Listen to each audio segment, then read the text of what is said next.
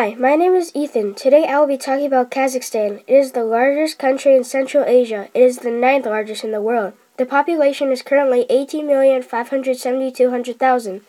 Most people there are poor. About one fourth of the people there are poor or homeless.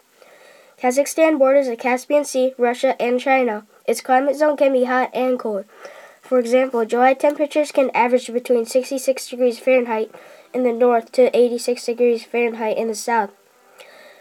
Kazakhstan is a secular republic, which means that it has no religion. In the 1995 Constitution expressly forbids religious, political parties, and extremist organizations. Kazakh is a state language of Kazakhstan, which is a Turkic language. Russian is also widely spoken there because the Russians took over Kazakhstan. Agriculture is the main job to make money in Kazakhstan. They also have a lot of natural resources such as coal and copper. As well, they export raw materials, chemical products, and manufactured goods.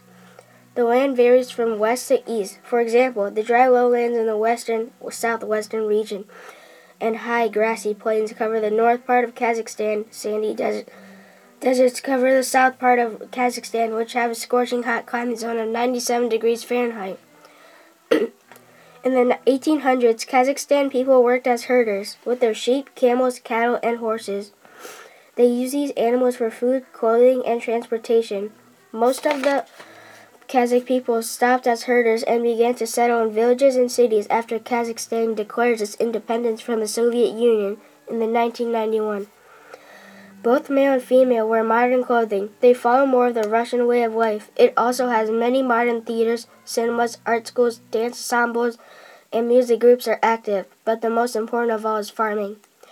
I hope you enjoyed my interesting podcast. And also, just because you think Kazakhstan is hot doesn't mean it is in the winter.